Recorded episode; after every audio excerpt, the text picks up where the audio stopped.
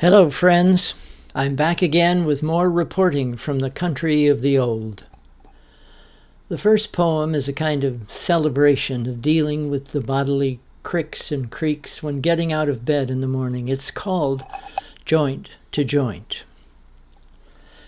I awoke this morning, a little at a time, making my way slowly from joint to joint to assess the current situation and finding that all the creaks and aches were merely old news, I grew instantly optimistic about my prospects, stretched my corpus from hither to yon, unfolded myself smartly out of bed, and stood up triumphantly, ready, willing, and eager to hopscotch out the door.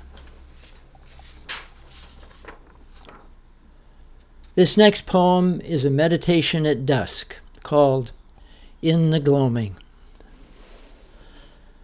The sun is sinking below the hills, but we can still see its light on the tall trees across the way. Like a departing lover in an old movie waving a handkerchief from the last car on the train.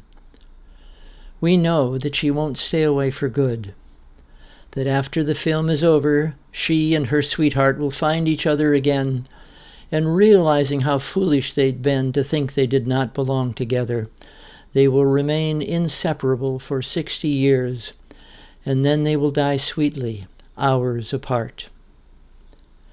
The sunlight keeps climbing the trees as a gentle darkness spreads below throughout the neighborhood, blessing the roofs of houses and garden sheds, whispering good night to parked cars and backyards and loyal old mailboxes.